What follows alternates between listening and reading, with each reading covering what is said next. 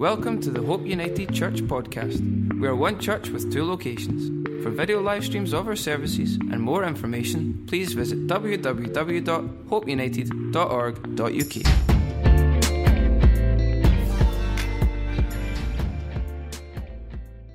I'm going to be reading all for 1 Samuel chapter 17. Now, 1 Samuel chapter 17, you may not know it, but as soon as I start telling the story, you'll know exactly the scripture I'm talking about. Now, I'm going to jump about a bit in the scripture uh, just to let you know, but you can follow it on the screen. So, 1 Samuel 17, 48, and a champion, and a champion went out from the camp of the Philistines named Goliath from Gath, whose height was six cubits and a span. He had a bronze helmet on his head, and he was armed with a coat of mail, and the weight of the coat was 5,000 shekels of bronze. Obviously, you know we're talking about David and Goliath here.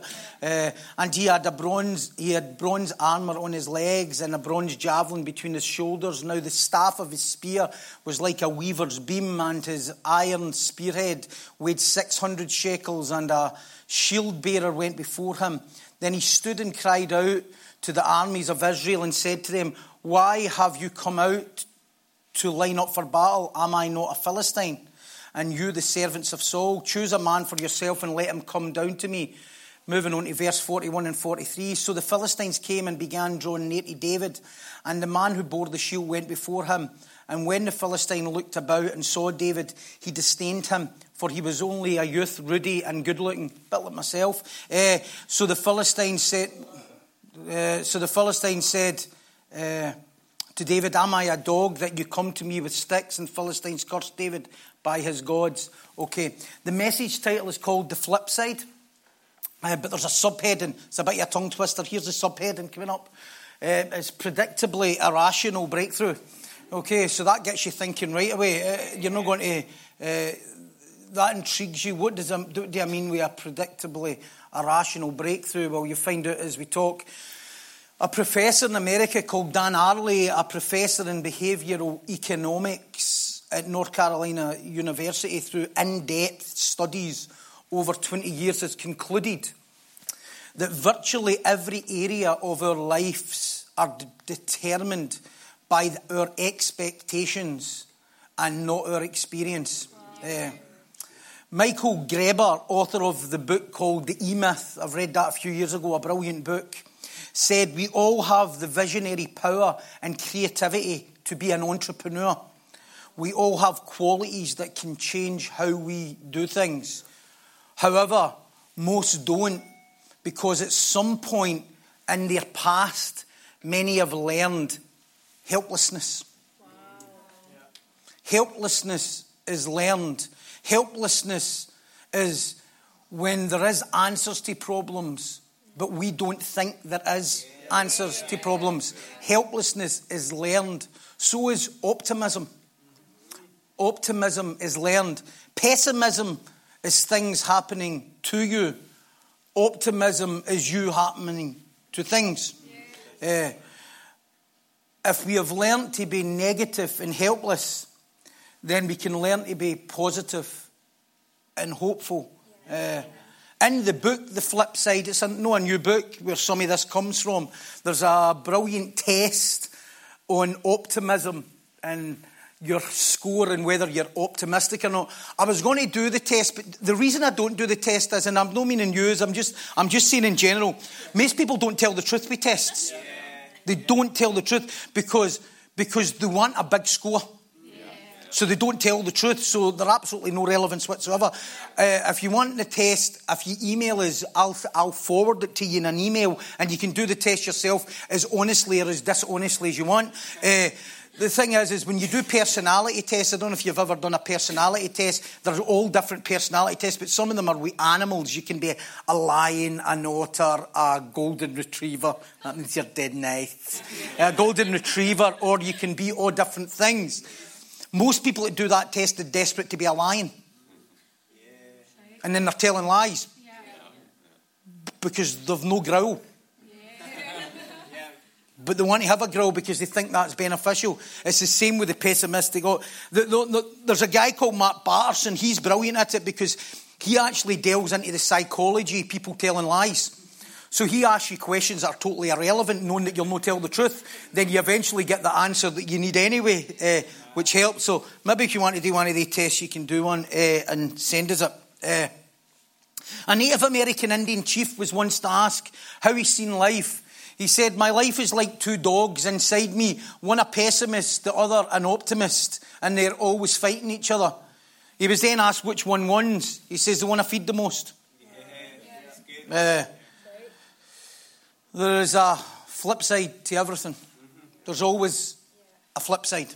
There's always a flip side to every problem and every situation and dilemma. Betty Naismith, to me, you'll know her. Uh, I don't know her either. Betty Naismith Graham in the 50s had to manage her son on her own while trying to hold down a secretarial job. She had one problem, however. She was a poor typist and kept on making mistakes.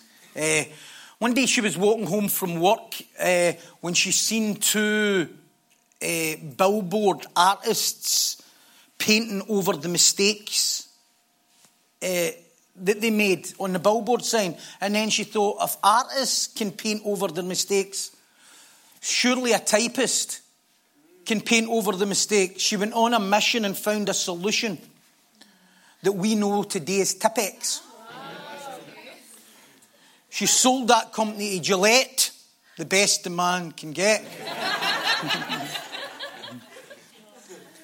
For 25 million. Amazing, eh? There were a flip side. Uh, Sylvan Goldman was sitting in his office trying to figure out how his business was failing. Uh, he owned a supermarket. Uh, he couldn't get customers to buy stuff, so he thought, well, what I need to do is, is get more stock. That tends to be a common entrepreneur mistake. We'd get more stuff. Churches make that mistake too. We're not doing enough. Let's do everything. Let's do signs and wonders, and let's do this, and let's shabba dabba do, and let's get flags, and let's do this, and let's do this, and let's have that, and let's do hundreds of stuff because so that we can attract everybody. Uh, uh, and he was failing, and he was sitting in his office on his chair, and he looked across the room at another chair that was sitting that had wheels on it. And he came to the conclusion that the reason it's happening is, is that this was in the, the 20s and 30s, that the problem was that people were carrying wicker baskets for, for their messages, for their shopping, and they couldn't get enough in it. There and then, he invented the shopping trolley. And now you see these suckers everywhere. And I mean everywhere. You know, not necessarily near shops. No, uh, if you're North Lanarkshire, you see them in parks, up bings, tied to swings, uh, in people's back garden with plants in them. I mean, these suckers are everywhere, aren't they? Uh, there are so many answers around us that help us flip things around. But do we see them? Okay, let me give you more. Uh, they took a group of people out for dinner, 20 people experimenting. They took them out for dinner to a posh Italian restaurant. Uh, and they took another group of 20 people to a not so posh Italian restaurant. On the posh menu, they were offered homemade organic pasta with Devonshire butter garlic sauce, fresh garden herbs, with warm homemade rustic ciabatta. I know it's only 20 to 12, but that's, that's making my mouth water now. The others were given veg pasta and bread. That's it. 98% of them who had the posh food were extremely satisfied, jovial, in their conversations and even the creativity as they set them tasks. They became more creative in their thinking. Uh, compared to only 32% who had pasta and veg, uh, or veg pasta. But here was the experiment. Both dishes were identical. Wow. No different. Same dish. Just perception. Just the expectation yeah. had changed. Uh, before I get back into David's story and you're wondering where I'm going with this David and Goliath thing, because you're like, you're talking about David and Goliath there and taking down giants. I've heard a million messages on slaying giants and taking down giants and being a giant killer and, oh, you're a giant killer. I've heard millions of messages land church, some, some good. I've heard millions, some good, uh, on taking down giants and you're a giant killer and taking down, slay a giant. Uh, This is just a wee bit different. We're a thinking church. Uh, so, uh, but before I do, let me, let me just say this. There's a young boy who lives in Sacramento Mountains. He's not so young now, in America. His name is Ben Underwood. He's normal in every way. He likes running, playing with his brother. He loves basketball. He loves Xbox games. In fact, his dream is, is to become a guy who creates games. Most young boys are into that. I, I, really, young boys who like playing Xboxes and PlayStations don't want to become a gamer maker. They're very small, the proportion it does. Uh, uh, Dundee, in fact, I'm sure you know this, Grand Theft Auto was created in the amazing One City, Many Discoveries. Uh, so, uh, this wee boy has one secret, however. He's no eyes. He developed cancer as a young, young boy, and his mother had to make a heart rendering decision to either lose his eyes, he's got kid on eyes, just, just plastic eyes, uh, lose his eyes, or the cancer would spread into his brain and kill him. When he woke up from the operation, he cried out to his mum, saying, I can't see, I can't see. His mum walked over and says, Ben, you can see, and put her head in his hands. And she says to him, You can see with your hands. She then rubbed her hair in his nose and said, You can see with your nose. And then he touched, she touched his ears with her fingers and says, You can see, Ben. You can see with your ears. She then kissed him on the lips and says, You can see with your mouth. Months later, they were driving along the highway of a, uh, in the mum's car when he said to his mum randomly, What a beautiful skyscraper they've built there. Uh, his mum was astounded as there in front of them to her right hand side was this huge skyscraper being built. What had happened is, is the boy was the first and the only boy who's learned to do something no one else has ever done. He learned how to see through echolocation. Echolocation is how dolphins see. Has any ever swam with dolphins? Oh, Honestly, we're such an out there bunch, aren't we? I mean, we're, I mean, we're so exciting, as I can tell by looking at you, so excited are. We're such an excitement. Oh, I, I've never swam with dolphins. I knew James had. Dolphins are amazing. They, they, they, they use echolocation to see things. Just this isn't a wee offshoot. A dolphin can hear the difference through a 10 foot wall between a two pence drop in the ground and a five pence drop in the ground knows the difference. A dolphin is so sensitive to people that a pregnant, he would not get near a pregnant woman if it was swimming because he would understand it's pregnant through its echolocation and through, through its ticks. This wee guy learned how to see through ticks. He could see sizes, shapes, he could call out actual specific things. Uh, in fact, now there is new ways that people can see. A professor called Dr. Paul Bak invented a device called tactile vision, which I just love that name in itself, tactile vision, uh, where he has made glasses. Where'd you hear this? That actually rest in your tongue of blind people. Glasses that rest in the tongue of blind people I know you're looking at me. You're like, I, I can't believe I've came to church this morning for you to talk about glasses resting in tongues. Uh, uh, he was shunned for years by experts who said that without a retina, you can't see. This was Bak's answer. Uh, your eyes don't see. Your eyes are merely information that sends signals to the brain. And guess what? This is what he said. Your brain doesn't have any emotional attachment to where that information comes from. Wow. He concluded there is nothing special about the optic nerve, it's the mind that has all the power. These, this thing that he created with the glasses on the tongue, just to tell you, it was a bit like pixels on a television. So when you see pixels, there's millions of pixels. It's not like tellies in the old days, they were just like, no. But now there's these televisions, curved televisions, all that. No, I think even now we're beyond curved televisions. I think that's so, that's so last year, curved televisions. we're on to something else now where, where the, the, the, the actual pixels get, I think they get more and more and more. I could be wrong here, but what happens is he created these glasses with people sitting in a seat where it was like pixels so they could start to see through senses. People can actually see without having eyes. How amazing is that? Uh, uh, so, what did David see? Here is a giant, an absolute giant that everybody's terrified of. Everybody's terrified of. The logic in a five foot seven, it's roughly what height David was, going to fight this massive giant what is it David's seen that, that, that we never seen? Now, in church for years, we are upset. In fact, Scottish people are obsessed, British people are obsessed.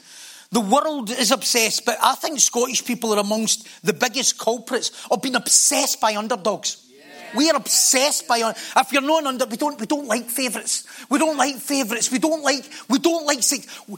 You know when Jesus had money and then he goes, he had ten. He gave to one man ten talents. So he gave to one man ten pounds. He gave, if we're just using pounds just for an example, he gave another man five pounds and he gave another man one pound. Then what the man with one pound did is he buries it and, and God arrives, the, the steward arrives and, and says, wicked servant, who does he give the pound to?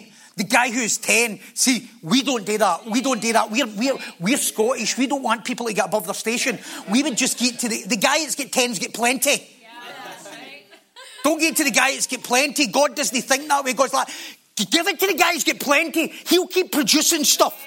So we're obsessed with the underdog. We are obsessed with underdog. I'm going to show you just in the next few minutes how David, how by the end of this, if you were a betting man, you'd be betting on David. There's no way you'd be betting on this big giant. At first sight, you would be betting on the giant, but there's a flip side. There's a flip side. There's always a flip side. Uh, so what does David see? So let me get back through some of the scriptures and then we'll explain what David saw that, that tends to be what humans don't see. Because we just see the giant and we just see the problem and we just see the situation and our perception just runs riot. And we actually don't see what could be there. We don't see the facts. We don't see what could be achieved. We, we don't see that the young boy could use clicks to see. We don't believe that you can get glasses that rest on your tongue to make you see. I mean, why would you? Why would you? But see through life, and for me being a Christian, there's for, for the length of time, which isn't that long, 14 years, and then been in recovery before that, and sober over eight, clean and sober over 18 years and, and actually seeing how people look at things. And you sometimes are shocked when you renew your mind. Yeah. You think, I can't believe that's how you see. Yeah. That's why Jesus says, You have heard it said, but but I say unto you, because no, that, why Apostle Paul says, do not conform to the pattern of the world, how you've been taught, but therefore you be transformed by the renewing of your mind. No, so if we don't transform by the renewing of your mind, life will just keep happening to you. Yeah. Here's the problem when life happens to you everybody's got to change. Yeah. Everyone's got to change because it's their fault.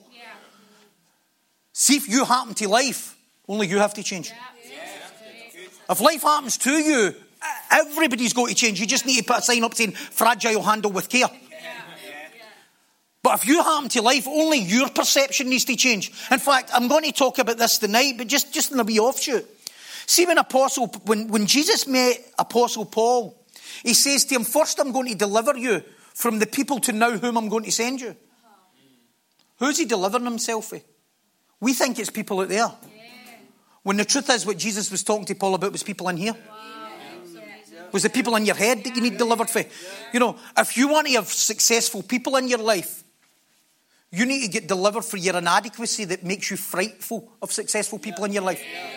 If you want help for smart people, you need to get delivered for smart people so that the smart people will be sent into your world. If you want, if you want to help If you want to help hurting people, you need to know being, you need to go over your own internal hurts to help hurting people. That's what Apostle Paul was saying. So, so this is how David seen things. It says so, and a champion went out from the camp of the Philistine named Goliath from Gath, whose height was six cubits in span. That's a big guy. That's nine and a half feet. I mean, David's five foot seven. I know when you maybe have. See when I used to see when I used to drink, I used to think I could beat Goliath. You know what I mean? Because I was like, you know what, I can. Oh, I'll kick him. You know, I had the karate juice. Once I had the karate juice, you know what I mean? Once you had the karate juice, I could take people down in my head. Yeah. Uh, he was nine and a half feet.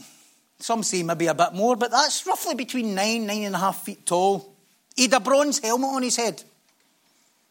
That restricts his sight. So David's seen a guy at nine, nine foot five who's got an agility problem. Uh, he says that he was armed with a coat of mail and the coat weighed 5,000 shekels of bronze. That's six stone jacket. That's heavier than a wet donkey jacket. and that's heavy. Six stone jacket on. Helmet. Nine foot five. It's terrifying. You would think.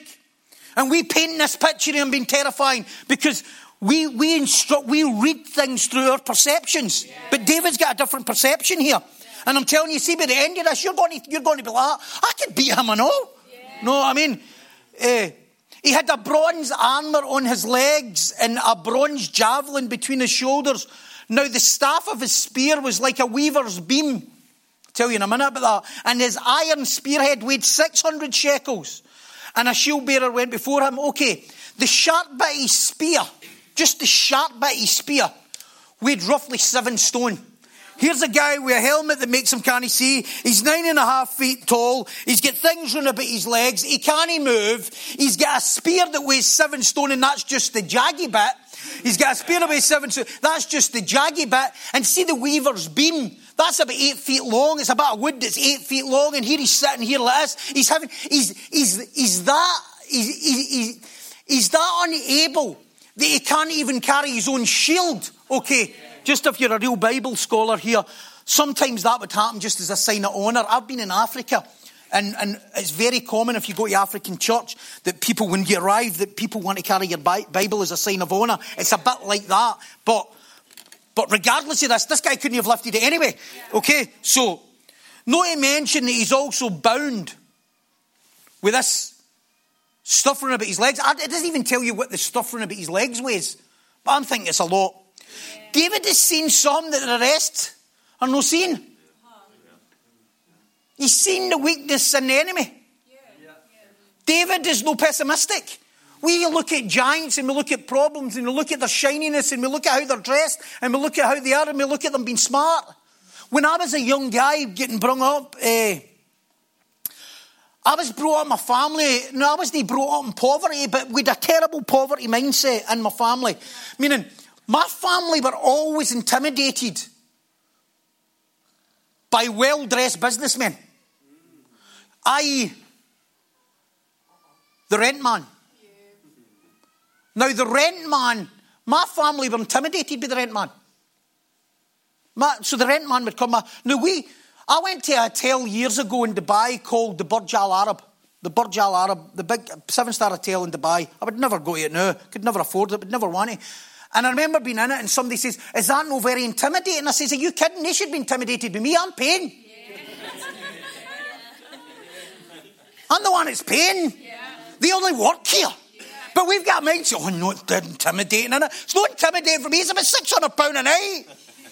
They should be intimidated with me that I had sick. I didn't even have my head to pay £600 for a a night, but I was off my head, so. David is no pessimistic nor is he swayed by what his eyes or ears are trying to tell him. All the shouting and all the intimidation is no binding him from opportunities. All the intimidation, are you hearing me here?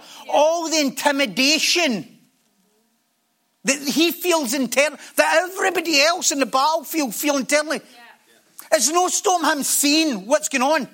Have you ever amazed about when you start getting intimidated what you don't see? Yeah. Have you ever start getting nervous in your work and all of a sudden you almost don't know what your name is? What's your name?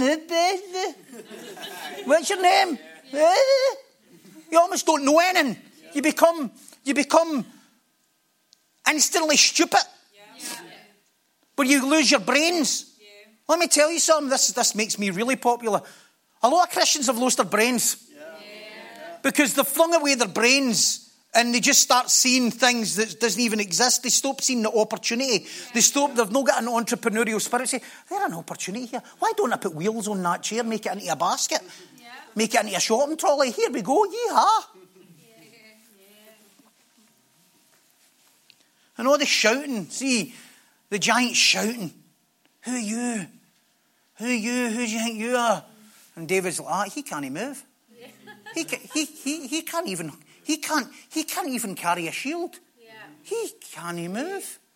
Yeah. Uh, so it goes on to say, so it was when, verse 17, 48, 49, so it was when the Philistine arose and came and drew near to meet David that David hurried and ran towards the army to meet the Philistine. Here, here, David. Here, David, what he's doing is he's taking out the shield. He's taking out the shield. So before the giants got out of his bed, yeah. off the chair, David's running. You know, see if you want to take down giants, and I don't have all these giants, but see you want to take down a giant, you need to get out of your bed. Yeah. You need to move. Yeah. You need to move. You know, have you ever have you ever tried to take down a giant or no take down a giant when you can't get up? Mm-hmm. See if you can't get up, you can't get on. Yeah. John Jack Vettriano, the Scottish artist. You ever seen that? No, Jack Vettriano does the umbrella thing. You see it in now. See, no, no, no. Well, it's a print. Well, if you've seen me in one, it's a print. Somebody's like, that's an original. Oh, original. Original fake. Yeah. Uh, sometimes you go on holiday to places and they sell you stuff. Original fake. Yeah. Uh, Jack Vettriano was asked how to young budding artists, how do you how do you succeed? He says, if you want to go on, you need to get up. Yeah. Uh, so David hurried and ran towards the army to meet the Philistine. Then David put his hand on his hand and uh, put, put his hand into his bag and took out a stone and slung the stone. Now, this is what they say about a smooth stone in a sling. They say that a smooth stone in a sling, these slings, that it's the equivalent of the speed of a 45 revolver. Wow. Bullet. Same speed. So the speed of one of these slings in a smooth stone, because of the aerodynamics, it's the same speed roughly as a bullet scalping you between the eyeballs. So you're dead. Yeah. And here's this giant. Here's this giant got all this gear on. Here's this giant got all this stuff, but, but what has he got? Uh, so, he slung and struck the Philistine in the forehead so that the stone sank into his forehead and he fell on his face to the earth before the, the giant got off his backside. David's already in his fighting position. Sometimes we don't move until the problem happens. Yeah, we don't ask advice until we're in bother. Yeah. Do you know one of the things that I've learned over the years is I start asking advice when I'm doing well. See if you see people that don't ask advice until they're not doing well, usually never do well. Because they're not looking to get well, they're looking for relief. You know, I mean, they're looking for escapism from the problem. Yeah. People that take down giants ask for help before the giant. You know, and they also ask for help after the giant, which is a big mistake that people tend to rest after the giant. Uh, the giant can't even carry his shield.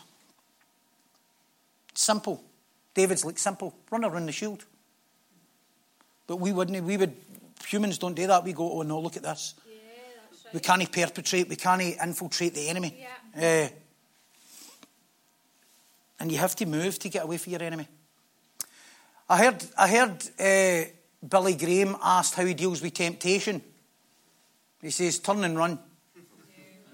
Wow, they're a right spiritual answer there, eh? Super spirit. Billy Graham, the greatest evangelist ever to live. How do you deal with temptation? Turn and run. He said this, it's not the first look it's a sin, it's every look after it. Uh, and David knew not to lie down when the enemy was trying to get up. Uh, run, dodge, be agile. Uh, one of the biggest mistakes I find that people make is, is they remove themselves for the people who can help them when they're in a problem. There's two reasons why they do that. One, they're frightened, but another reason is, is they want to fulfill their flesh. So they run away for the people who's good for them. They run away for the people who's good for them when they're in a problem instead of running towards these people. So they run away from them for two reasons. One, so that they can so that they can just continue to do what they want to do without feeling bad. They just need to remove the Micaiah for their life. Do you know what I'm talking about? Yeah. Old Testament. Ahab met a man called Micaiah who could tell the truth. And Ahab didn't like it. He says, This guy doesn't tell us what I hear. You ever get people like that? Oh, you think, they never tell me what I want to hear. I'm just going to remove them from my life and just shut them out of my life. Somebody who was once in your life who could actually help you and advance you to take down giants has now been shut off in another room because you don't like what they say. Yeah. Yeah. uh, okay, let me just kind of bring this in. Let me go to verse 50 and 51 as we bring this in. This is a bit I didn't read at the start. Uh, so David prevailed over the Philistine with a sling and a stone and struck the Philistine and killed him, but there was no sword in the hand of David. Therefore, David ran and stood over the Philistine, took his sword and drew it out of its sheath, and killed him, and cut off his head with it. And when the Philistines saw that their champion was dead, they fled. Here's a classic here. See, when I was studying this, this is classic for me. This is the stuff that keeps me up at night. this just this wee bit here. This is no. See when you are in your bed, no ball in your shirt. I'm not preparing this for use. this is this is this is this is what David did when he went to battle. So if, if, if you've been in church for any length of time, you'll know that the Bible's a sword. Yeah. Okay? So you know this is the Word of God, it's a sword. Yeah. It says David. Now here's the question I want to ask. Is David God's anointed man of God? Yeah. Is he anointed? Is David been picked?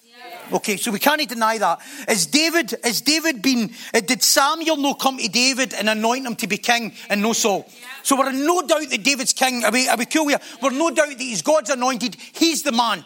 Here's this guy going to a battle without his Bible. Are you kidding? He's no, he's no going to, because we would be so spiritual. Everything, or oh, just name and claim the world. Word, name and claim it. I was talking to Callum last night. The word devil means diabola. Hebrew or Greek, whatever you want to call it, diabola. To hurl and to cast and to throw. Second one, abuse.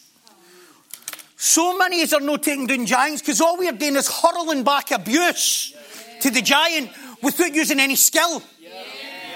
What about your skill? What's, what's your skill? Oh, well, I'm just naming and claiming God's word. Listen, that's fine and that's good. See, before David done that, he had to use his skills. So it says, I didn't even take my sword with me, it was weighing me down. Religion, where you doing? Religion, where you doing? Are you hearing me? Religion, or where you down? Well, I just name and claim it. You're not doing anything different from what the enemy's doing at times. You're not doing anything different. It's what the enemy's doing to you. That's all the, that's all the Philistine, that's all Goliath was doing, was shouting and hurling abuse. So we think we have to shout and hurl abuse back, but David's, I'm looking at this from a different perspective here. David is no the underdog here. He's looking going, I wish, I wish there were a Ladbrokes here. Oh no, see, you can hear the spirit. You can, you can hear the spiritual people going, talking about gambling, talking about gambling. Uh, uh. Because see, see if this was a fight, see if this was a boxing match, who would you be? Now, before, at the start of this, you'd be going, "Oh, I'm betting, I'm betting him. I'm, I've, I've, I've got my money on. I've got my money on this guy. Yeah. I have got my money on this guy. He's bold. He's blah, blah. no. Does any of you watch boxing? Yeah. Uh, Conor McGregor's going to be fighting Floyd May, are you kidding? Are you kidding? Just because this wee guy can shout and get angry, boo, boo, boo, boo, boo, boo, boo, boo. He's fighting the world's greatest pugilist. The world's best boxers can't hit him.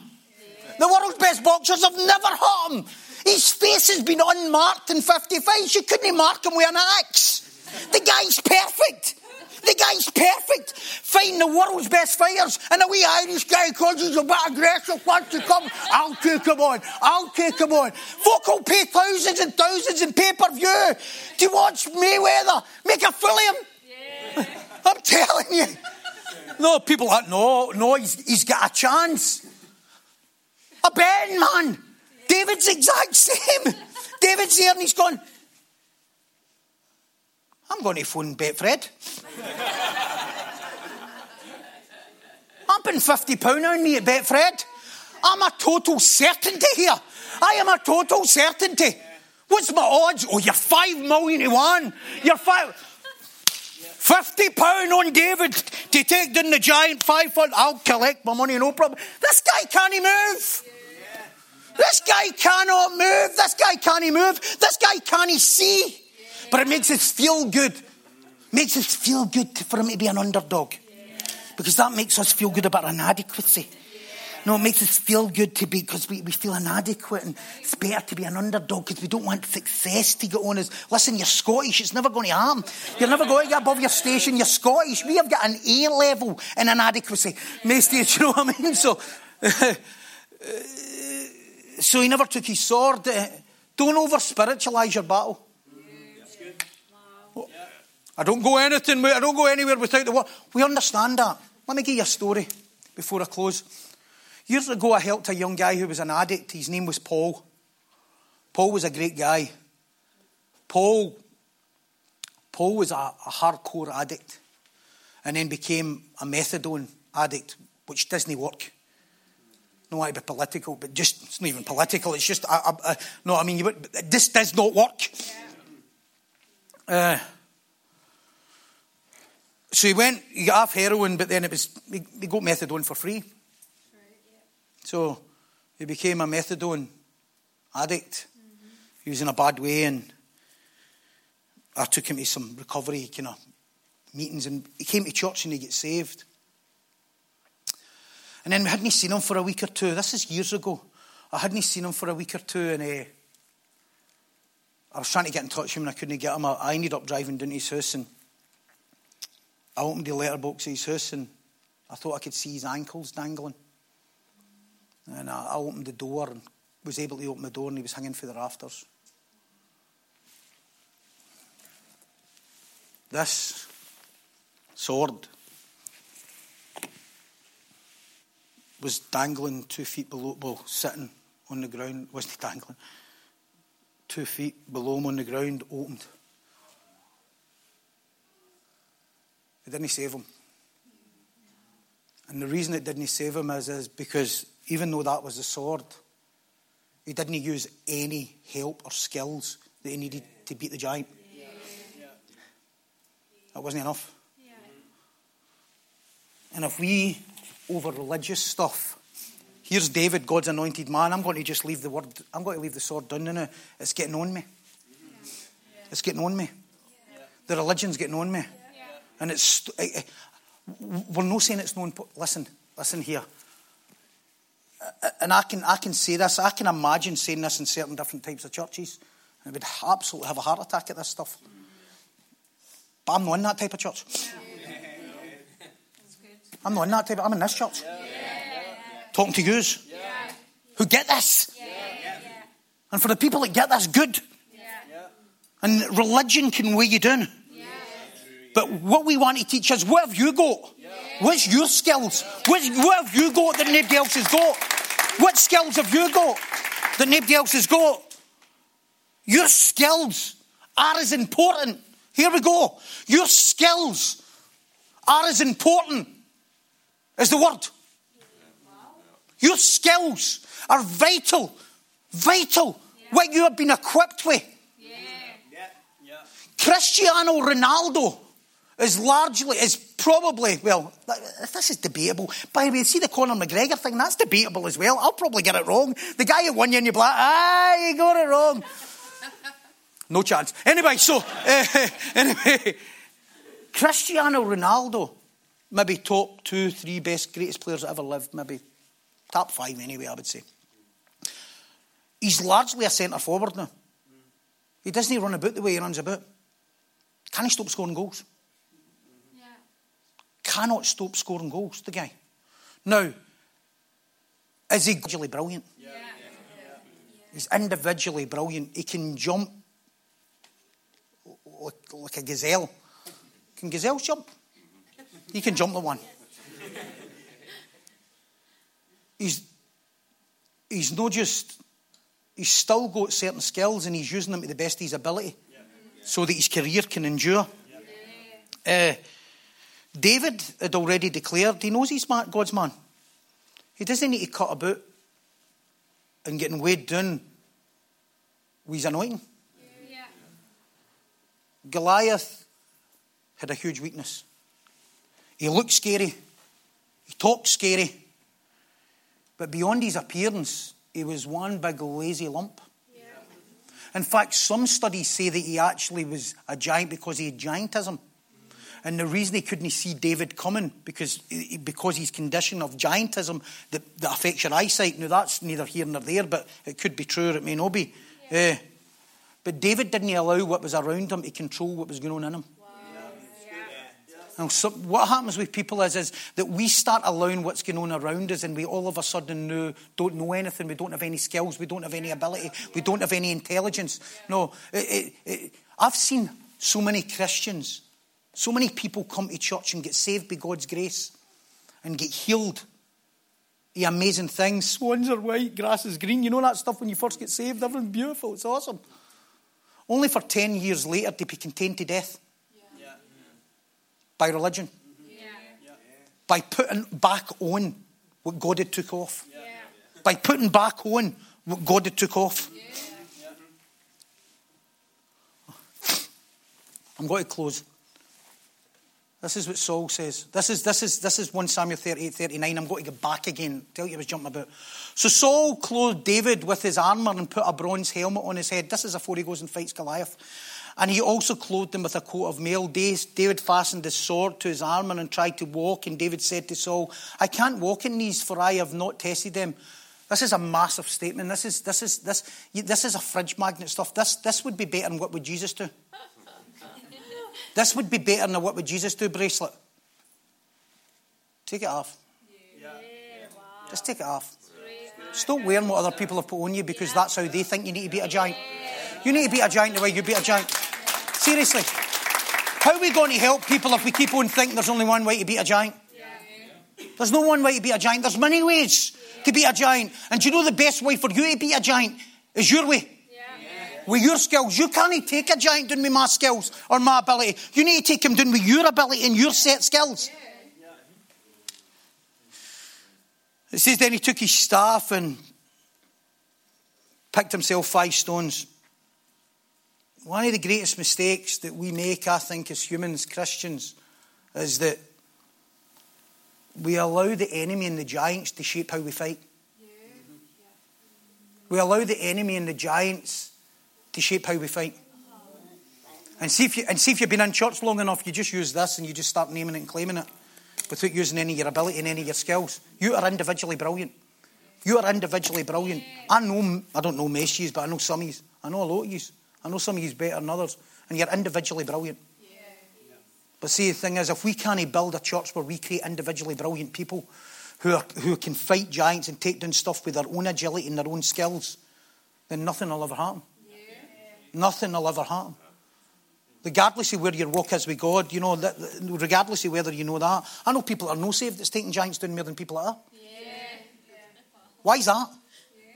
Why, why, is, why, is, why is there giant killers and they're not even saved, taking down bigger giants than save people? Do you know why? Because they're using their skills. They're using what God gave them. They're using their God given gift to take them down. Saul couldn't you see the flip side? So he tries to get David to dress like Goliath. Yeah. And the reason he gets him to dress like Goliath, see, Saul was about six foot six. Okay, nose big as no as big as nine foot five. Yeah. But Saul was about six foot six. It says that he was a giant man, he towered over most men. Mm-hmm. So Saul was at least six foot six, probably more. David was five foot seven. Saul's trying to put his armour onto David. Yeah. It doesn't fit. And David's like, I can't wear that. This will weigh me down. This giant's no agility. This giant's no get the ability to manoeuvre and do what I can do. Uh, he allowed the enemy to intimidate his process. Fraser, do you want to come up?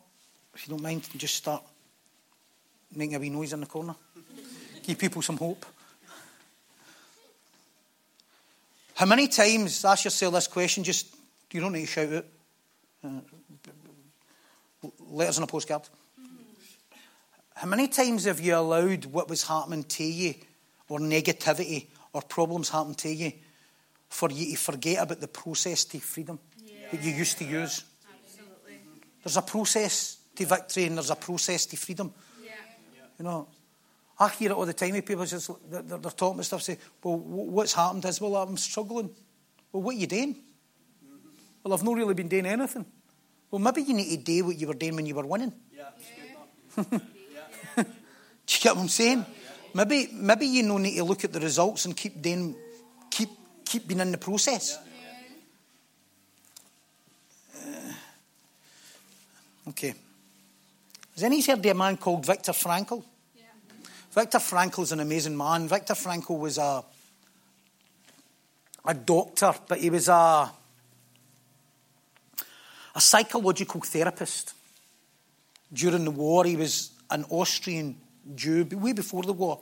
In fact, he was heavily influenced by Freud and Alfred Adler, who were amazing psychologists in Austria, along with, because there weren't any psychology then, so people didn't read into your mind and how you thought and how you felt. Now, yeah, you, you, you didn't, have, they had to prove, they had to prove that there were existential stuff going on in people's lives, meaning, meaning that you could, you could control what was going on outside you by controlling what was going on inside you. Yeah. Do you understand?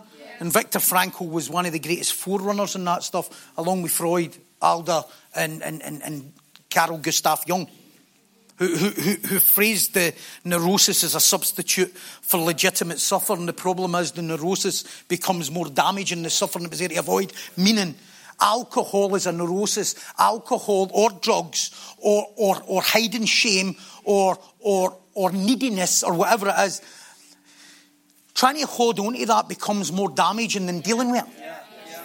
Do you get what I'm saying? So neurosis, as an alcoholic and as an addict, my, my neurosis was alcohol. So alcohol was my substitute for legitimate suffering. Legitimate suffering would be as I need to deal with my low self-esteem, my low self-worth, my rejection, my jealousy, my inadequacy. Do you understand what I'm saying? All that stuff. So the alcohol was a neurosis.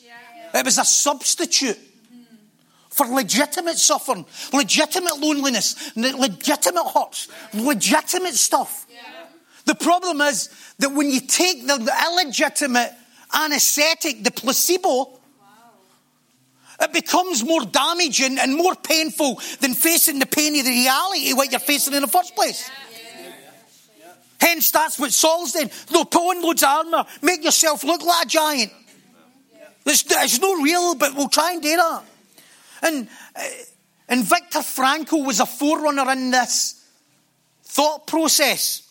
He was in, he, he was an Austrian doctor, but he ended up getting arrested as, as all Jews did if they didn't flee. And he get, ended up in Auschwitz. And in Auschwitz, he was, he ended up in a forced labour camp because some of them got gas, but some of them, if they could get used to work, would send them out to work. And then in, uh, in the freezing cold winter. And he says that this is, this is what it, this is what his whole extensional ex, exterior that you can deal with stuff in your, if you get yourself right and put yourself into a good place and actually see things from a different perspective, you can actually cope and overcome and manage so many things that you don't think things that happen to you, you know you're, you know you're happening to them. And this is what he says. He says he was walking along through a forest with hundreds of men in the freezing cold. He says, and men were dropping like flies. Just dying with exhaustion, malnutrition, broken hearts. He says, the man who was next to him put his hand on his shoulder and says to him, I hope my wife and kids are in a better camp than this. He says the two of them never spoke again. He says, but he knew as they were walking through the ice and the thick snow and falling, he knew that two of their minds were totally drawn to their loved ones as they kept on walking through hell. This is what he says.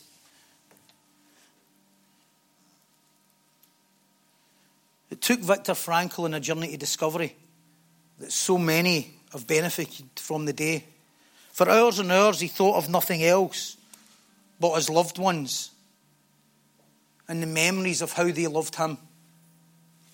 He came to the conclusion and wrote books that have now shaped modern psychology since, called Man's Search for Meaning From Death Camp to Existentialism. He wrote this when he eventually got back to the camp from the grueling day's work. He wrote what we then understood from Psalm 27. Oh, he wrote this first.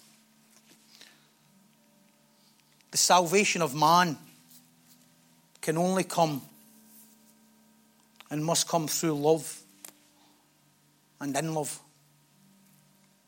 He then wrote from Psalm 27 the angels are continually lost in perpetual contemplation of our infinite glory. Saul thought he had to take down a giant, being, being dressed like a giant. A sword, a helmet, a coat, armour. When what David needed was his own strengths and his own skills and to draw for what was in here, the human's ability to overcome, the human's ability to see beyond the circumstances. No Christian tools. How God made you. How God made you unique and fearfully and wonderfully. David underdog.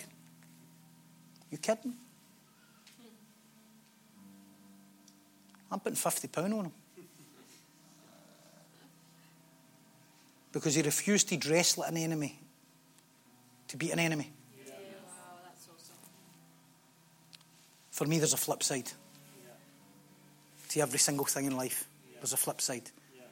We just need to be willing to see it. We just need to be willing to see there's a flip side. There's a flip side for every problem you've went through. There's a flip side for every dilemma you went through. There's a flip side for Ben Underwood who couldn't see. There's a flip side. There's a flip side for, for Betty Maxwell who, who created Tipp-Ex and made 25 million.